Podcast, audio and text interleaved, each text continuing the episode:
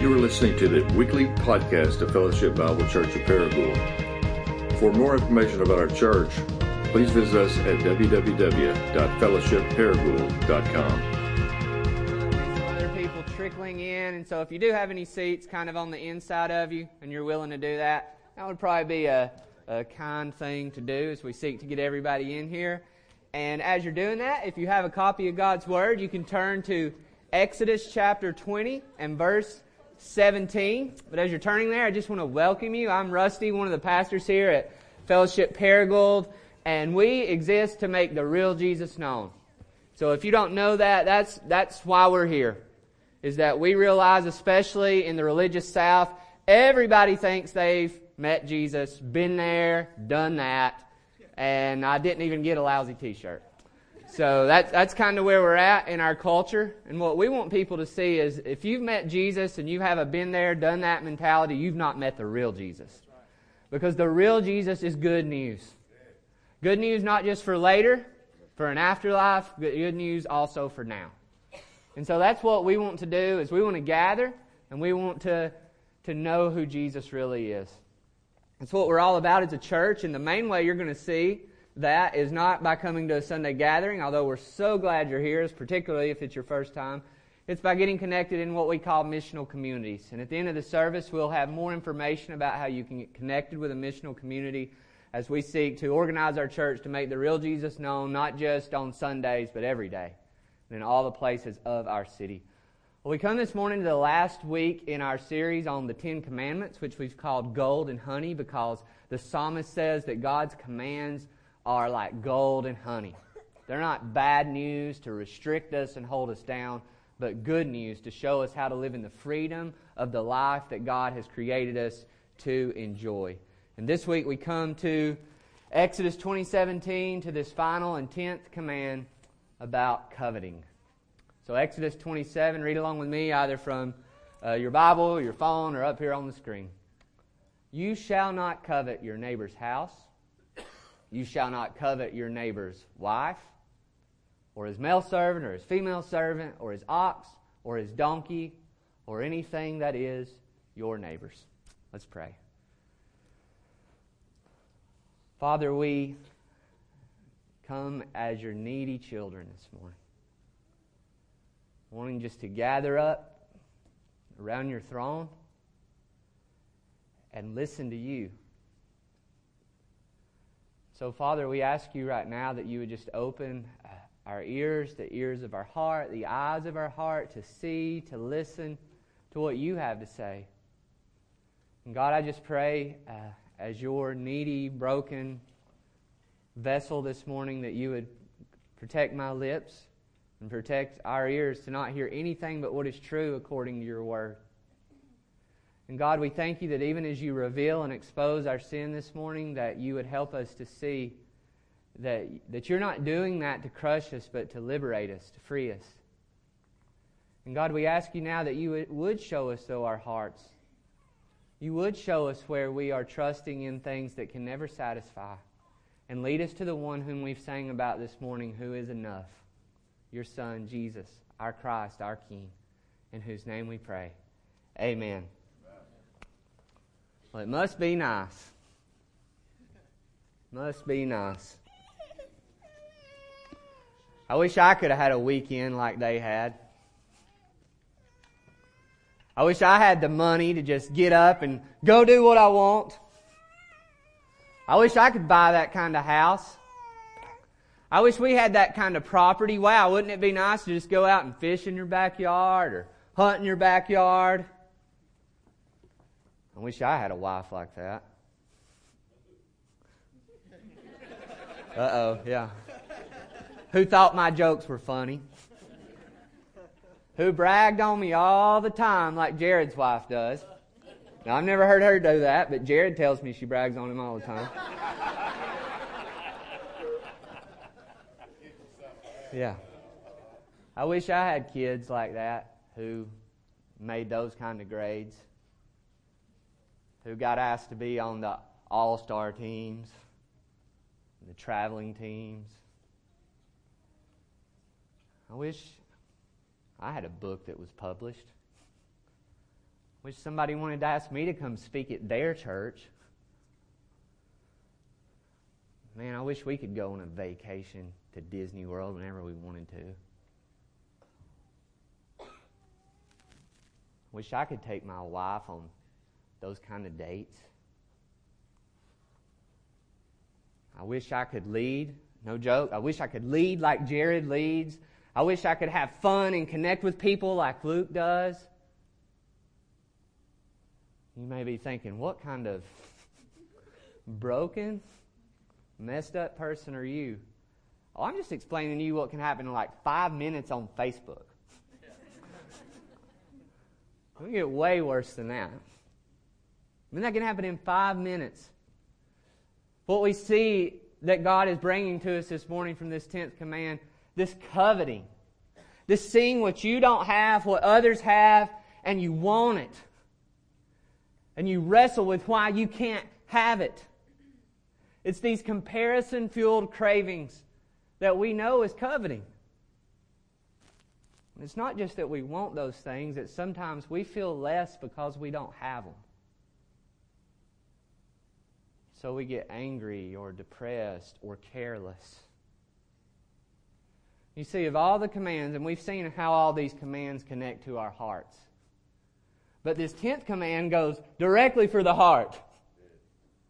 Because every one of us in here could have this going on right now, and we're not going to see it. If you steal my wife's purse, I'm going to watch you carry it out here this morning. But if you covet, I may not see that. But it's there. It's a, it's a, a heart issue where the Word of God wastes no time to pierce to that level. And yet there's good news for us this morning. It's because the God we serve specials in heart surgery. He specializes in going and changing not only the behavior that we find ourselves trapped in, but the desires we find ourselves captive to. The good news that we don't have to hear this command as slaves who have no hope, but as the sons of God who have been set free, so that through the good news of Jesus Christ, those who are trapped in coveting may find themselves as the people who are content. The reality that in the gospel, the coveting may grow into the content. But how do we do that? Well, the first thing we have to do this morning is we have to own how coveting crushes us. And what is coveting? Coveting is a desire that is being corrupted. If you look in this text, you'll see it doesn't simply say you shall not covet and stop there. It's always attached to an object. So don't covet your neighbor's house or wife or servants. It's because the, the word here behind coveting is really, in other places, just used as a simple desire. A want. But we have to realize that our desires can very quickly dominate us. And when our desires become corrupted, then we find ourselves coveting that which we don't have. You could define this simply as a comparison fueled craving.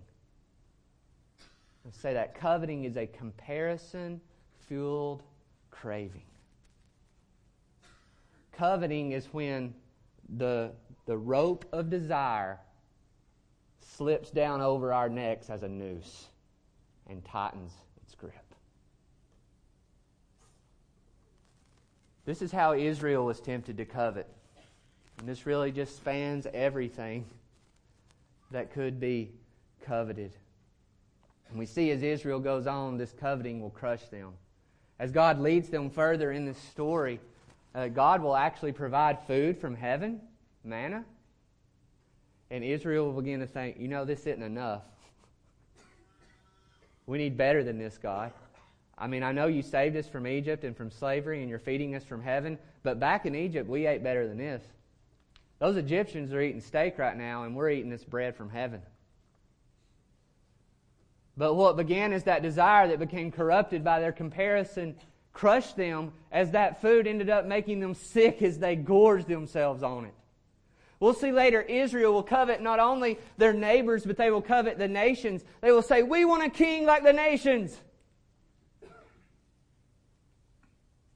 And they will find themselves crushed by those kings, carried into captivity because they didn't want a king whom was God or whom was God's king. They just wanted a king like the other nations had. And we're not much different. And we can see this in our children. My children, at least, know how to ruin a perfectly good playtime. Okay, we saw this yesterday we went to, to Crowley's Ridge to the playground there, and they have all these different swings. And the kids are just swinging and having a great time, but they noticed all of a sudden one of the swings was different. So, whereas most of the swings had, I believe, a circle sort of seat, one of them had this flat seat that you could stand on and you could do different things. And so all of a sudden, they're just having a blast, having fun. But when they notice, wow, somebody has something different. And that something looks better. Do you think now that they enjoyed their swinging? No. And in worst case scenario, one of my kids walks over and punches their brother or sister and takes it. Right? In a less worst case scenario, they just begin to whine and to groan and complain. When's it going to be my turn? Why do they get to play on the square one? And as silly as we may think that is, and as more sophisticated as we might be as adults, don't we do the same thing? I mean, just think of a little social experiment. Let's just say Monday at work, your supervisor comes down to you and he says, Hey, I see you've been doing a great job. I'm going to give you a dollar raise. And you're just pumped. You're walking around. You're like, Wow, I can't wait to call and tell my spouse that I got this dollar raise. And then at lunch, though, your buddy says, Hey, guess what? I got a $2 raise. Now, what happens in your heart? Man, that's not right I work as hard as he does? Why don't I have what he has? This is how we covet. We covet like Israel covets. We covet our neighbor's house, our possessions. Everything's seen now, right? So it's, it's harder for us in some ways. We don't just see our neighbor on our street. We, we get on the computer, right, and we see everybody's stuff. And we know some people, and no, no shame on you if this is you, they want to post everything, right? here's my here's how I just did my lawn today, and here's what I ate today, and here's here's what I bought today, and you you see it, you covet it. You covet relationships. Your, your neighbors, you shall not covet your neighbor's wife. You see these pictures and you think, oh, look at their perfect little family. Lottie freaking da. right? You know, you want the you want the bumper sticker, right? My kid beats up your honor student at school, right? That's what. And you look at their status, right? I mean, that's really what these this male servant, female servants are about. Your servants were a sign of your status in society. How many people you have working for you? You see people's job promotions, you see what people make, and you think, well, I went to school longer than them, or I'm smarter than that person, or it's just about who they know, and I don't know who they know.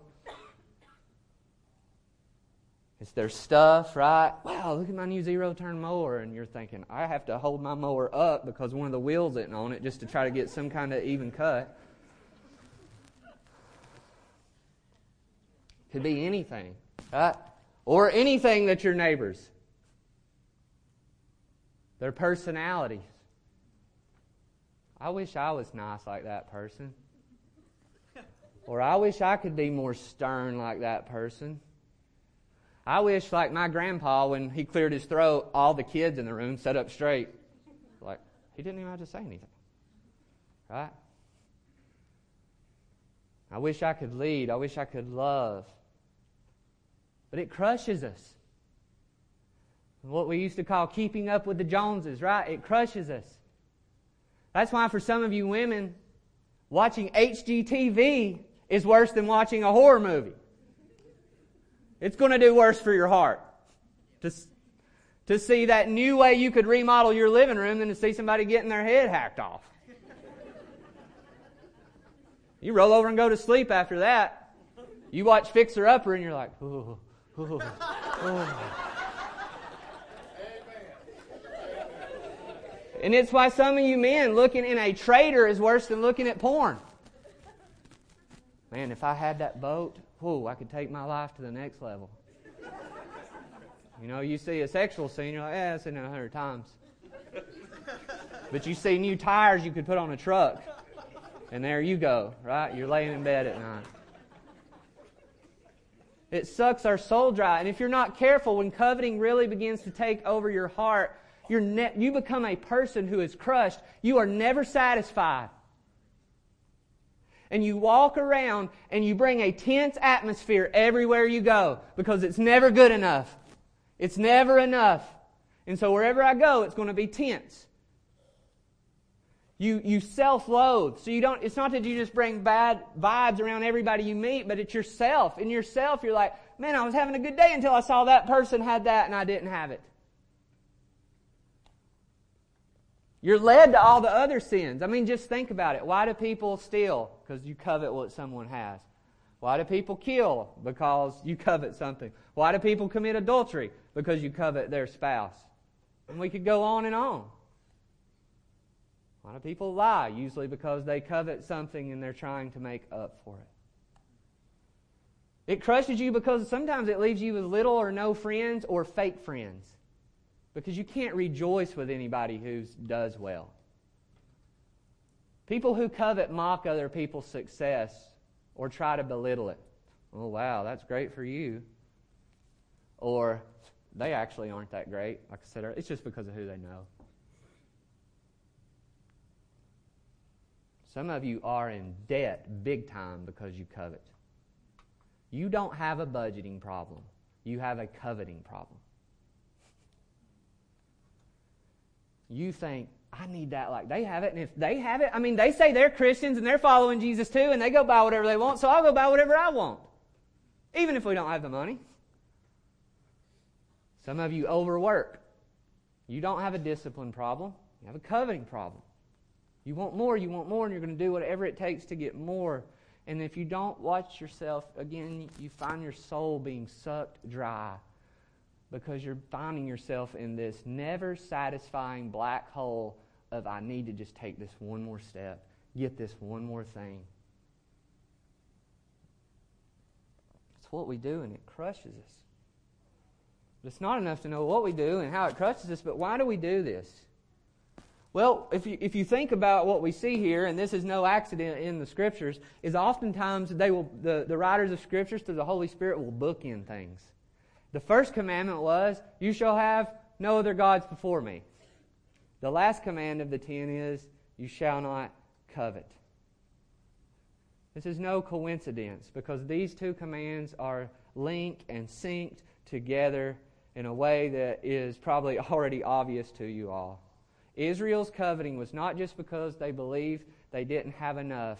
Israel coveted because they did not believe that God was enough. Understand that your problem of coveting is not just because you believe what you have is not enough. It's because deep down you believe, I believe, God is not enough. Your desire, your want has become a worship. It can happen from the silliest things, the most silly things, to the most serious things. Uh, one thing my wife reminded me of was a, the, probably she said one of the times she saw me the most angriest. Uh, again, here we go. No, please don't judge me. So, I like to eat, and I really like French fries.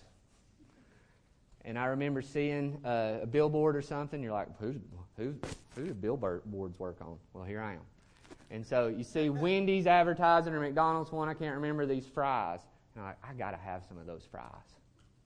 I don't remember probably having an otherwise bad day, and I'm looking to, to this and thinking, oh, I need this. This will this will be good for me. And I remember going through that drive-through and ordering the biggest one they had, whatever it was, super size, extra large, one of the ones somebody somewhere is trying to ban, I'm sure. And getting it, pulling around, and opening that bag and seeing that fry carton about halfway full. You ever been there? Anybody bear witness? And I kid you not, I opened the door and I took that thing of fries out and I just slung it across the parking lot.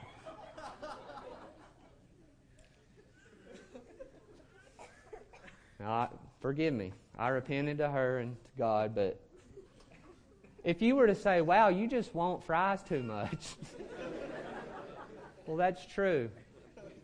But it wasn't just that. I mean, let's be honest, I was worshiping that at that moment.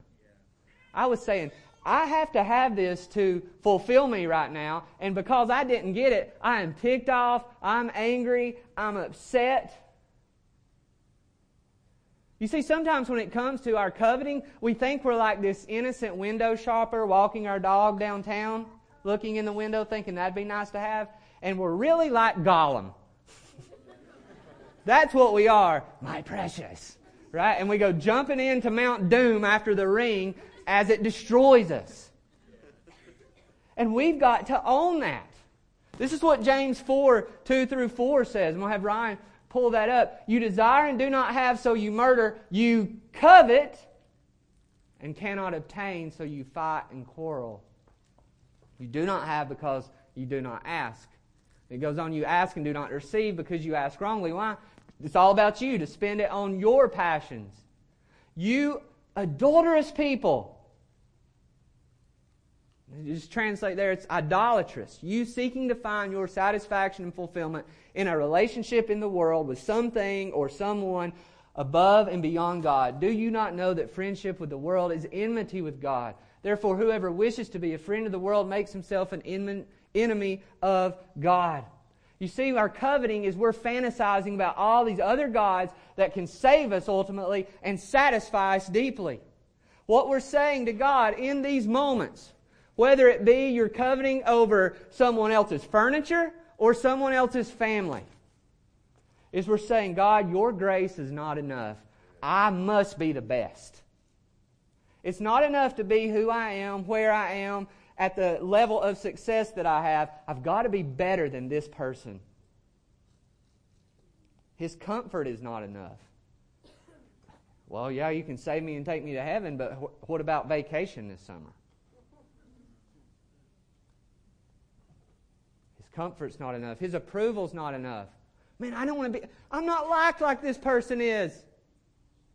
And God, I know that you love me and fully approve of me in Christ, but that's not enough. They've got to like me. His control is not enough.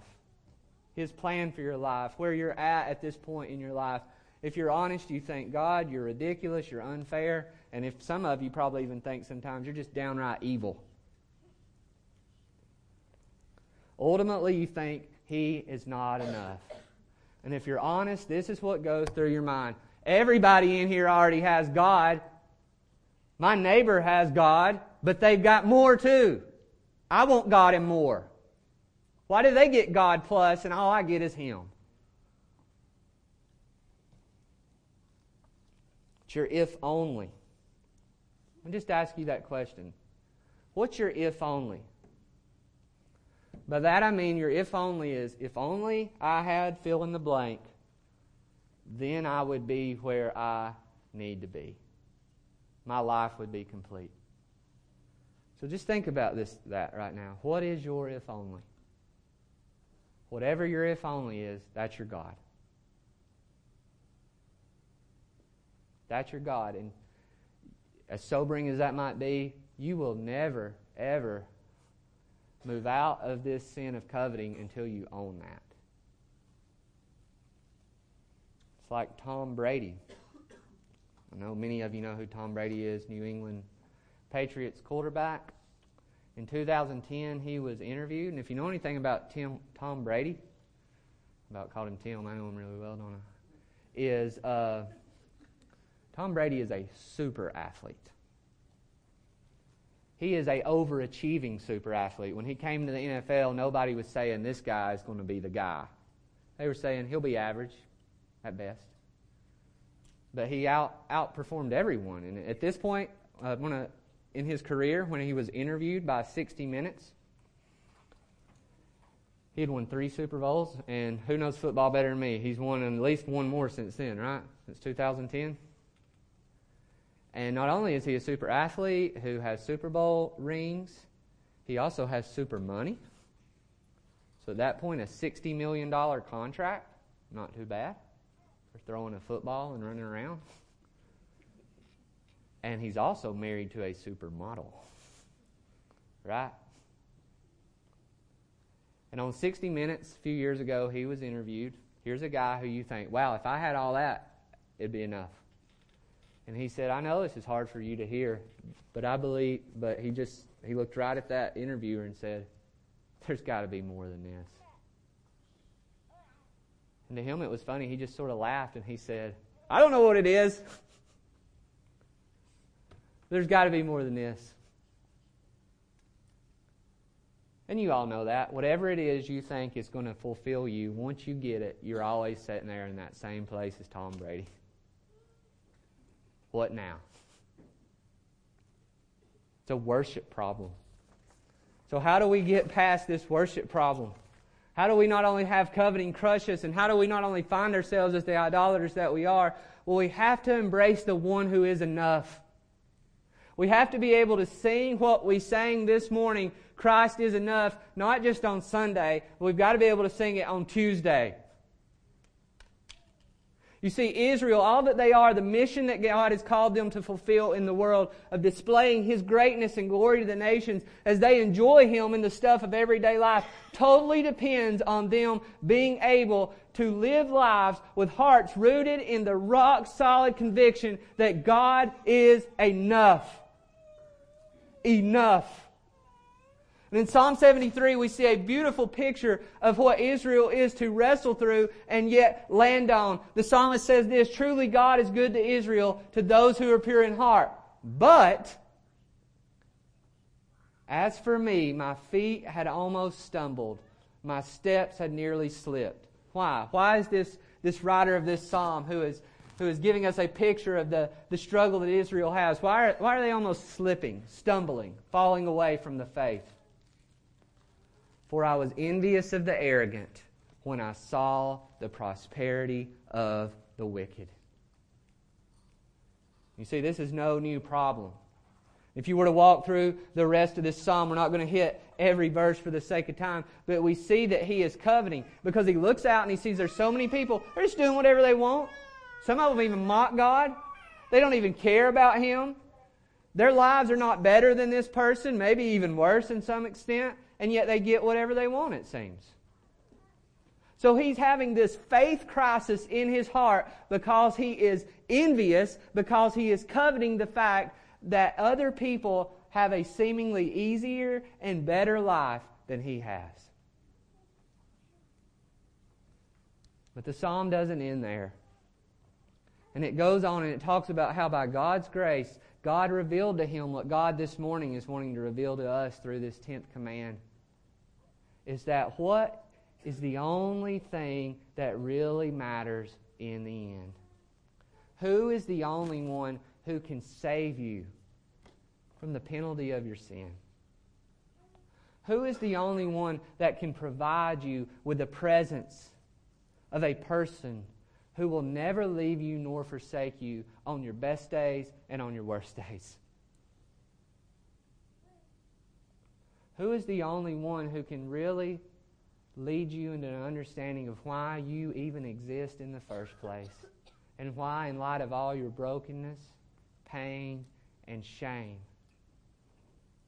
He can make your life an everlasting beauty. And so the psalmist lands here in verse 21. He says, When my soul was embittered, when I had this crisis of faith, when I was pricked in heart, I was brutish and ignorant. I was like a beast towards you. Do you see him? He's owning it. He's owning his envy. He's owning his coveting. He's realizing it's not just, well, I want stuff better than I have. No, he's realizing I was an idolater. I was a, a practical atheist as he's meditated on who God is and what he has done, he comes to this conclusion Nevertheless, I am continually with you. You hold my right hand. You guide me with your counsel, and afterwards you will receive me to glory. And here we go. This has got to be the banner over our lives.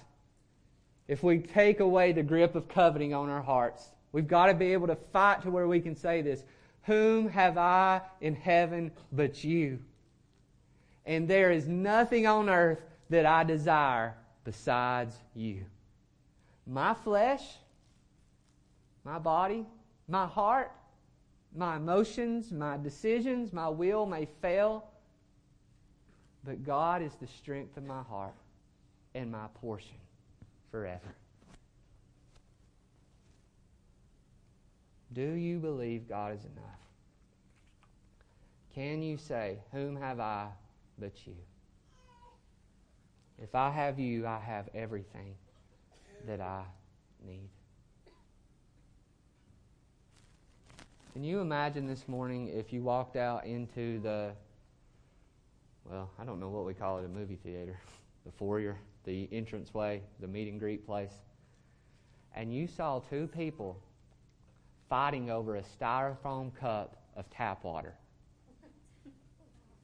I mean, they're just over there clawing. Maybe it's two girls, right? They got each other hair. They're fighting. They're on the ground. Would you be tempted to get in on that fight? Hopefully not, right? Unless you're a little like I am, obviously, earlier. Why wouldn't you? Because you have a water faucet at home, don't you? Why are we fighting over the tap water when at home all we have to do is go turn on the faucet? If you got on Facebook today and you saw someone post a picture, look at my styrofoam cup of tap water.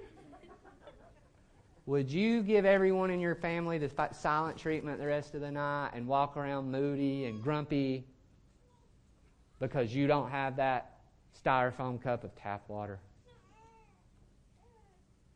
No, I hope not. Why? Because you could walk into the kitchen and go, and have all the tap water you need. Why are we fighting and moaning and complaining and whining and crushing ourselves when we got the faucet at home?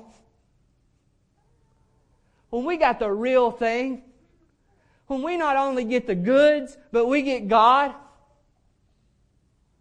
We've got to see that. We have something better than houses and perfect families and status in society. We have a relationship with the God of the universe as our Father. And as we see our sin, we see a God who doesn't run from us, but just like in this psalm, who reaches out this morning with his hand in Jesus Christ to give us hope. The hope of a Savior. Think about this. Who was so secure and so free from coveting, he said, I'll leave everything in heaven and go live in the middle of this mess we find ourselves in today of a Savior who didn't just live in this, but when Satan tried to tempt him to covet and said, Look, Jesus, I can give you all the kingdoms of this world, and you don't have to do that whole cross deal. He was so secure and so satisfied in God, he could just walk the other way of a Savior who died on a cross. And think about what was going on as Jesus, the true King of the world, died on the cross. All these other kings and phony kings like Herod and rulers like Pilate were probably at a, at a nice meal. And Jesus could have said, I deserve that.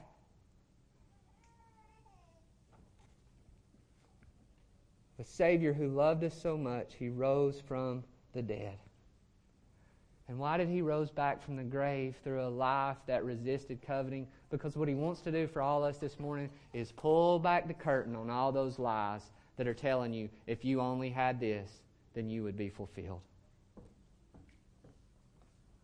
See, we are all going to hit a wall at some point in our life, and some of us at many points.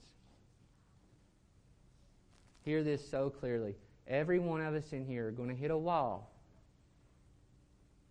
and the only question to be answered at that point is going to be Is Jesus enough? That'll be the ultimate question. Is he enough? Because I got nobody else and I got nothing else. I just want to plead with you this morning to see He is enough. He is enough. In Him, you will only find your true security and approval. Coveting is usually an expression of insecurity. When you feel inferior, you get envious. But in Jesus, you find the security of a God who says, You're my beloved Son. You're my beloved daughter, in whom I'm well pleased. In Jesus, you don't have to win the game, King of the Hill. Because he says, In me, you've been seated in heavenly places. You're already on top if you're in Him. In Jesus, you don't have to do better because you're just happy you get to be at the table. You're not worried about what's fair. You're just glad you didn't get what you deserve. And now you've got grace and been given so much more. In Jesus, you have nothing to make up for. In Jesus, you have nothing to miss out on. In Jesus, you have nothing to lose because you've got nothing to gain. And just imagine if you believe that when your friends get the better home and you get the notice of foreclosure in the mail. Just imagine that when somebody else's spouse is so super romantic and the best thing your spouse can do is muster up the, the communication to ask you to help them find the remote. Imagine this when your their kids are so good at school and sports and yours hates school, hates you, and hates life. Imagine if you really believe that Jesus is enough when you read those Facebook posts about those vacations, date night, job successes, social connections. And your Netflix won't even work without having to buffer every 30 seconds. You have to search for enough quarters under the couch just to take go to Little Caesars. Can you imagine believing Jesus is enough and that not wrecking your night? That seems too good to be true, doesn't it?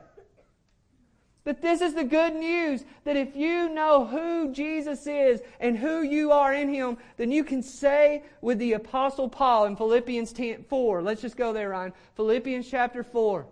This can be your life. This can be what you can fight for. Paul says, I am speaking of, not that I'm speaking of being in need. He's writing from a prison. His life is one big torture chamber, it seems like. But he said, I'm not saying I'm in need. For I have learned in whatever situation I am to be content. I know how to be brought low. I know how to not have anything. And I know how to abound. I know how to have it all.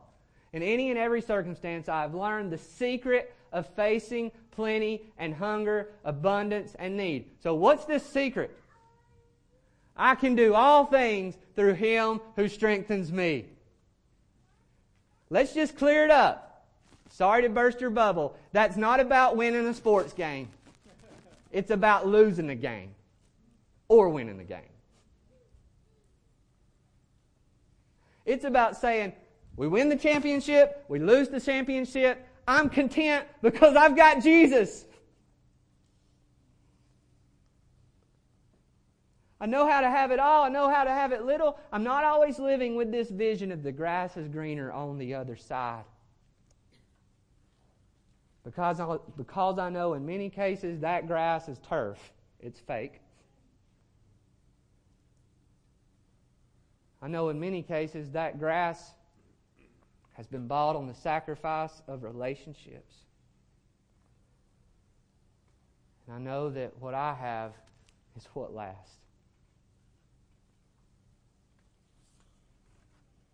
Can you imagine again if we really believe this?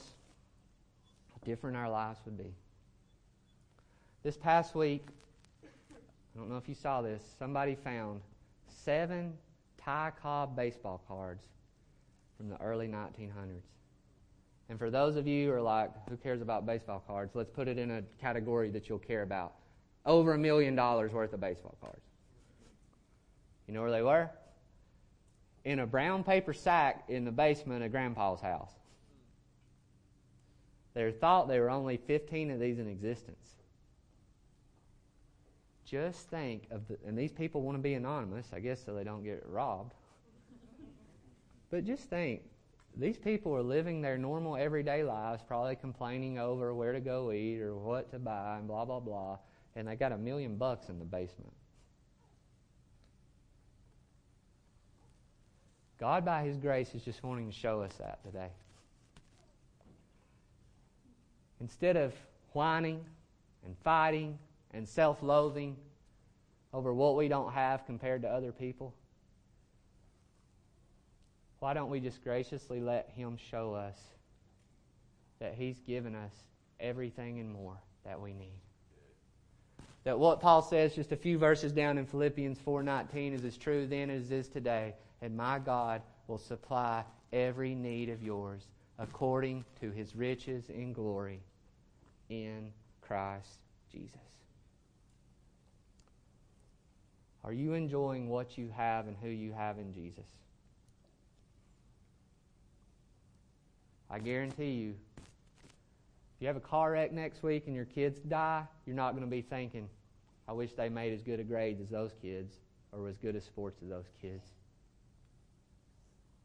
If you find out next week your spouse has cancer, you're not going to be sitting them down and whining because they're not as romantic or as sweet as somebody else's. So many of us are wasting our lives not enjoying what and who we have right in front of us because we don't understand who and what we have in Jesus. But in the gospel, we coveters can enjoy the freedom of being content. Father, thank you so much for your good news. That I know I've only scratched the surface and so so weakly portrayed today. And thank you that Jesus is enough. Thank you that we can say, like Paul said elsewhere, that I count all things as lost compared to the surpassing worth of knowing Christ Jesus is Lord. May that be our cry. And may we be able to rejoice when others rejoice, weep when others weep. Because we already know we have everything that really matters in Jesus, in whose name we pray. Amen.